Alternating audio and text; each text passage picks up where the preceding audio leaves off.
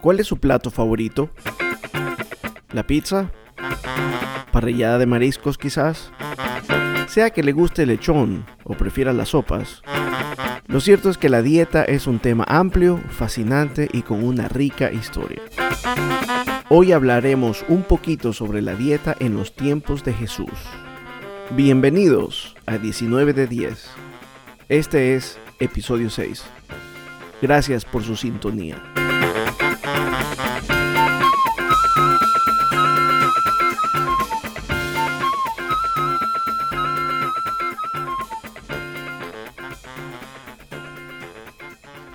Había seis vasijas de piedra vacías para el agua, puestas allí para cumplir con las normas de purificación de los judíos. En cada una cabían dos o tres medidas de líquido. Jesús les dijo, llenen de agua las vasijas, y las llenaron hasta el borde. Después les dijo, ahora saquen un poco y llévenselo al director del banquete. Así que ellos se lo llevaron. Cuando el director del banquete probó el agua que había sido convertida en vino, como no sabía de dónde venía, aunque los sirvientes que habían sacado el agua sí lo sabían, llamó al novio y le dijo, Todo el mundo sirve primero el buen vino y luego, cuando la gente ya está borracha, sirve el de peor calidad. Pero tú has tenido guardado el vino bueno hasta ahora. Esto que hizo Jesús en Caná de Galilea fue el primero de sus milagros.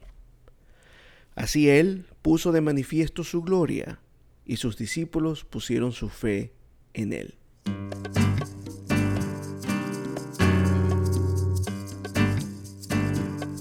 Les acabo de leer directamente de la Biblia.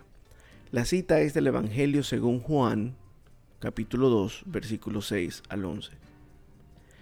El vino era parte de la dieta de los judíos en el primer siglo, y Jesús mostró hospitalidad al generosamente proveer vino de calidad cuando se les acabó en ese banquete de bodas al cual Jesús fue invitado. Él aprovechó la ocasión para, como dice el texto, poner de manifiesto su gloria y fortalecer la fe de sus discípulos. ¿Qué tan popular era el vino en los días de Jesús? Cuando se ofrecían banquetes, no faltaba lugar en la mesa para las uvas, las pasas y el vino. Los miles de lagares que se han hallado en Palestina dan testimonio de la popularidad de esta bebida en aquella sociedad del primer siglo. En Gabaón, por ejemplo, se han descubierto 63 bodegas excavadas en la roca con capacidad para almacenar unos 100.000 litros o 25.000 galones de vino. En otra ocasión, mientras comía en la casa de cierto gobernante de los fariseos, según la Biblia, Jesús dio este valioso consejo que está ubicado en Lucas 14, del 1 al 14. Cuando des un banquete, invita a los pobres, a los lisiados, a los cojos, a los ciegos, y serás feliz, porque ellos no tienen con qué pagártelo, pues se te pagará en la resurrección de los justos. Si un fariseo como este hubiera dado un banquete, ¿qué alimentos hubiera ofrecido? Es probable que alguien rico en los tiempos de Jesús sirviera panes especiales que tenían diversas formas y estaban condimentados con especias, con vino, miel y leche. Puede que también hubiera queso y mantequilla en la mesa. Y de seguro había aceitunas frescas o de conserva. Y también aceite de oliva. De acuerdo con el libro Food and Antiquity, cada persona consumía 20 kilos o unas 40 libras de aceite de oliva al año como parte de su dieta. Además, el aceite se usaba con fines cosméticos y como combustible para lámparas. Quien viviera cerca del mar brindaría a sus invitados pescado, pescado fresco, pero el que viviera lejos de la costa y quisiera comer pescado tendría que consumirlo en conservas con sal. Los anfitriones ricos también podían ofrecer carne, algo que los pobres rara vez probaban. Es interesante un detalle que está en Lucas capítulo 11 versículo 12, en donde en el contexto Jesús habla de que si ustedes son inicuos y su hijo viene y le pide, ustedes que son padres inicuos, y su hijo viene y le pide un pescado no le da un, escorpión, ¿verdad? O le pide un huevo, no le da la crane, ¿cierto? Dando a entender de que los platos preparados a base de huevo sí estaban al alcance de las personas que no tenían mucha capacidad de adquisición. Y eso no es muy diferente de lo que pasa el día de hoy. Para realzar el sabor de las comidas, solían añadirse hierbas y especias como la hierbabuena, el eneldo, el comino y la mostaza. Esos detalles también los encontramos en Mateo capítulo 13 versículos 31, capítulo 23, 23 y Lucas capítulo 11 versículo 42, en donde Jesús estaba hablando de que lo más importante de la ley era el espíritu de la ley, no la letra muerta de la ley, porque los fariseos estaban empeñosos en seguir lo más estricto de la ley, dando el décimo del eneldo de la hierbabuena, pero descuidaban la justicia, el amor, que era lo más importante de la ley. Y las personas pues sabían, estaban al tanto de esas enseñanzas porque eh, Jesús hablaba de las cosas que ellos solían usar en su vida cotidiana para las comidas, como la hierbabuena, el eneldo y la mostaza. Los banquetes se coronaban con un, con un postre preparado con trigo tostado, almendras, miel y especias. La Biblia fue escrita en dos idiomas básicamente, en griego y en el hebreo. Y en estos dos idiomas, la expresión comer una comida significa literalmente comer pan. Los cereales con que se preparaba el pan, como el trigo, la cebada y la avena, conformaban una gran parte de la alimentación de los judíos del siglo I. Algunos especialistas incluso también eh, mencionan de que cada israelita consumía anualmente alrededor de 500 libras de cereales, el equivalente a la mitad de las calorías que se necesitan en un año. Y cuando Jesús enseñó a sus discípulos a orar, indicó que era apropiado pedirle a Dios que cubriera sus necesidades básicas, como las del alimento físico. Ahora quizás usted se pregunte, ¿en verdad Jesús le enseñó a sus discípulos a orar? Pues sí. En el libro de Mateo, capítulo 6, o en el Evangelio de Mateo, encontramos la oración modelo de Jesús, conocida como el Padre Nuestro. Mateo 6, del versículo 9 al 13, leemos. Ustedes deben orar de esta manera. Padre nuestro que estás en los cielos, santificado sea tu nombre venga a nosotros tu reino, que se efectúe tu voluntad como en el cielo, también en la tierra. Y ahí viene la parte que nos interesa el día de hoy. Danos hoy nuestro pan para este día. En, otro, en otros episodios futuros de este podcast, quizás podemos ahondar en esas tres cosas que Jesús pidió en esa oración modelo. Porque pidió primeramente eh, Primeramente mencionó dónde estaba ubicado su Padre Celestial, en los cielos. Dijo que su nombre tiene que ser santificado. ¿Cuál es el nombre del Padre? ¿Por qué razón tiene que ese nombre ser santificado? ¿Qué significa la santificación? También pidió que venga a nosotros tu reino. ¿Cuál es ese reino del Padre? ¿Y por qué tenemos que pedir por eso? ¿Y por qué tiene que venir? ¿Acaso no está aquí? Todas estas preguntas son profundas que en, e, esa oración modelo de Jesús, pues les estaba enseñando cosas muy profundas eh, bíblicamente. Hay que, hay que ser claros, son, son temas profundos bíblicos. Así que en esa oración modelo, también después de pedir estas tres cosas importantes pero espirituales, empezó con cosas físicas, con cosas materiales, como el pan nuestro de cada día. En otras palabras, quería demostrar de que Dios no, no solamente nos da el pan y punto, sino que como ya mencionamos, en estos dos idiomas, el comer el pan significa comer una comida, sea que ésta tenga pan o no. Bien, en el día de hoy, muchos también consideran que el desayuno es la comida más importante del día. Quizás usted también opine lo mismo.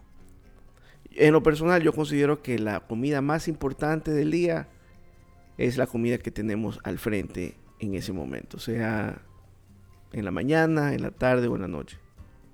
Anyway, Cierto día, poco después de haber resucitado, Jesús se les apareció temprano por la mañana a algunos de sus discípulos. Ellos estaban rendidos tras haber pasado toda la noche de pesca sin conseguir nada, según el relato de Juan. Jesús, que les había preparado pescado y pan en la mañana, los llamó y les dijo, vengan a desayunar. En otras versiones de la Biblia dice, vengan y desayúnense. El relato está ubicado en Juan capítulo 21, versículos 9 al 13. El resto del texto sigue diciendo, ni uno de los discípulos se atrevía a preguntarle, ¿quién eres? Porque sabía que era el Señor. Jesús se acercó, tomó el pan y se los dio a ellos, y lo mismo hizo con el pescado. Si bien es cierto que esta es la única alusión que hacen los evangelios al desayuno, en aquel tiempo era común iniciar el día con una comida que incluía pan, frutos secos, pasas o aceitunas. ¿Y el mediodía? ¿Qué comía la clase trabajadora? Según la obra Life in Biblical Israel, la comida del mediodía era ligera y consistía en pan, aceitunas, cereales e higos. Es probable que estos fueran los víveres que los discípulos de Jesús habían ido a comprar en la ciudad de Sicar, mientras él hablaba con una samaritana junto al pozo. Quizás usted recuerda esa situación. La Biblia indica que esta conversación de la mujer con esta samaritana con, con Jesús tuvo lugar a eso de la hora sexta, es decir, al mediodía, según Juan capítulo 4, versículos 5 al 8. Recuerde que se contaban las horas del día empezando con el primer rayo de luz típicamente a las 6 de la mañana. Entonces la hora sexta es entonces las 12 del día, según nuestra costumbre actual. La hora séptima sería la, la 1 de la tarde y así sucesivamente. Entonces cuando usted lea el relato de Juan, capítulo 4, y dice la hora sexta, no es que son las 6 de la mañana, es el mediodía. Punto interesante. Al atardecer, las familias se reunían para tomar la comida principal del día. El libro Poverty and Charity in Roman Palestine, First Three Centuries, la describe de esta manera. La mayoría de la gente cenaba panes o comidas hechas a base de cebada, de una combinación de cereales y legumbres o de vez en cuando de trigo. Generalmente se condimentaban con aceite y sal o aceitunas y en algunas ocasiones se usaba una salsa de color fuerte, jugo de frutas, dulces o miel. La cena también podía incluir frutas, leche, queso, verduras y frutos secos. Se podía elegir entre una treintena de hortalizas como por ejemplo cebollas, ajos, rábanos, zanahorias y col.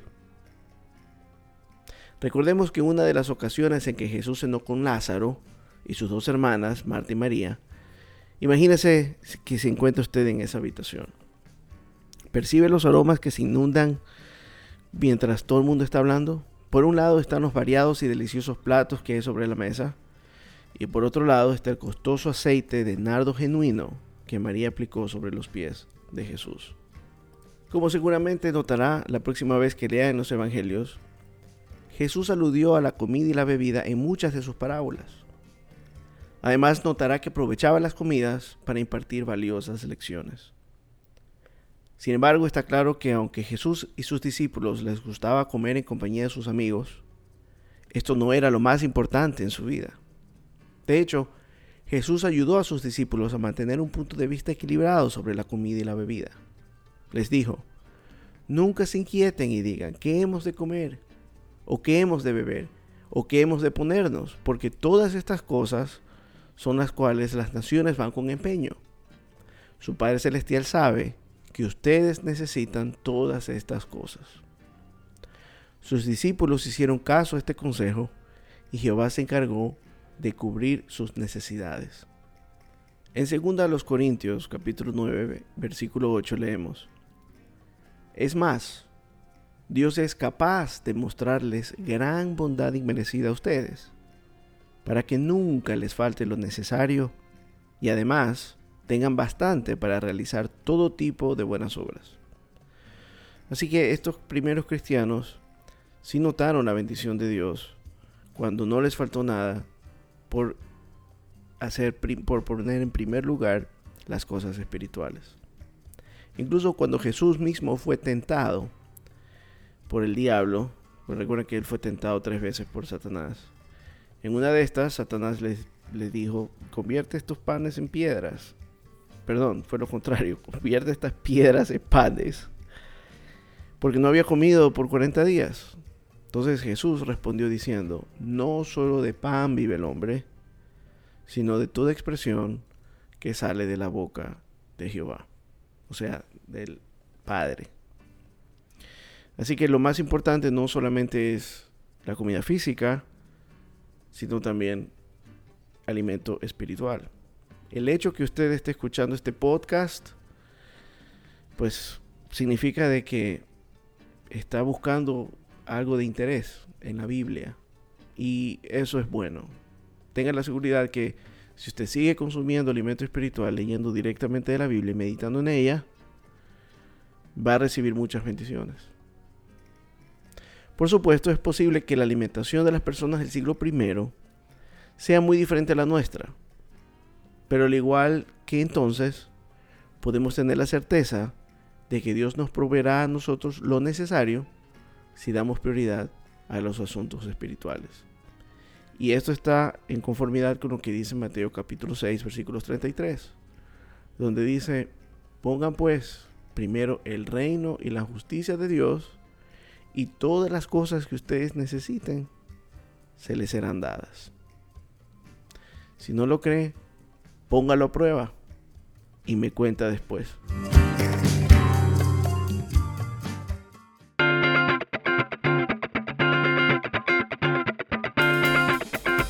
Lástima, se terminó el festival de hoy, pero pronto regresaremos con un nuevo episodio.